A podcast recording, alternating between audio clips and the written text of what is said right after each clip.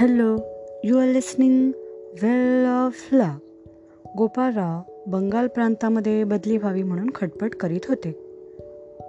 Mister James या नावाचे गृहस्थ कलकत्त्यास पोस्टमास्तरच्या जागेवर होते. त्यांची व गोपाळरावांची पूर्वीच ओळख होती. त्यांच्या मेहरबानीने गोपाळरावांची कलकत्त्यास बदली झाली. आणि त्यांनी आपले सामान सुमान आवरले. ते कल्याणहून नाशिक आणि नाशिकमध्ये चार पाच दिवस राहून आनंदीबाईसह ते कलकत्त्यास जाण्यास निघाले. आनंदीबाई कार्पेंटरबाईंना मावशी असे म्हणण्यास त्यांनी आरंभ केला. या अगोदर त्या कार्पेंटरबाईंना भगिनी या नावाने संबोधत असत. गोपाळराव कलकत्त्यास जेव्हा आले तेथे त्यांच्या ओळखीचे कोणी नव्हते. ते ज्या जागेमध्ये राहिले होते त्या जागेला अतिशय ओल होती. सामान सुमान सर्व मागे राहिले होते. त्यांच्याजवळ पैसा असूनसुद्धा त्या दोघांना उपास काढावे लागले. तेथे गेल्यावर दोन तीन दिवस जागेच्या ओलीने व उपोषणाने त्यांचे अंग धरले होते. आनंदीबाईंना तर खरोखर मोठे दुखणे आले होते. त्यांना औषधपाणी करण्यासाठी अनोळखी ठिकाणी कोणी मिळत नव्हते.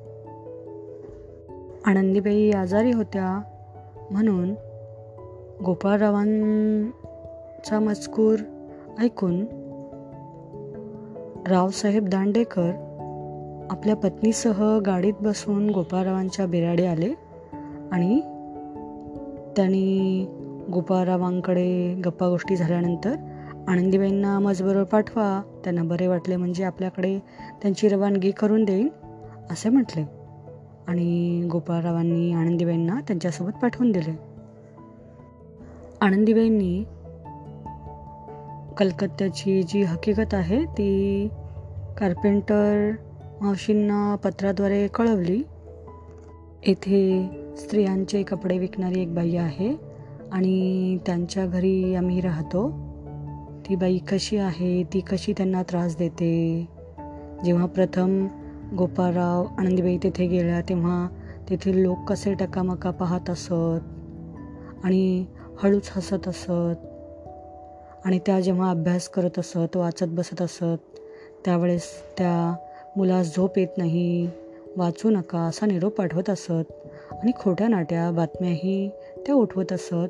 अशा प्रकारे आनंदीबाई कार्पेंटर मावशींना पत्र लिहितात.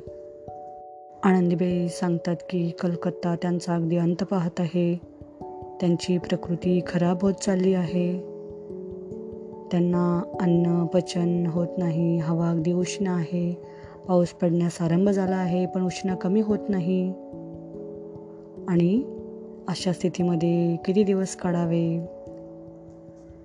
हवेत जरा जरी बदल झाला की मला अस्वस्थ वाटते. अमेरिकेला जाण्याविषयी मी आपल्या नवऱ्याला नेहमी विचारते.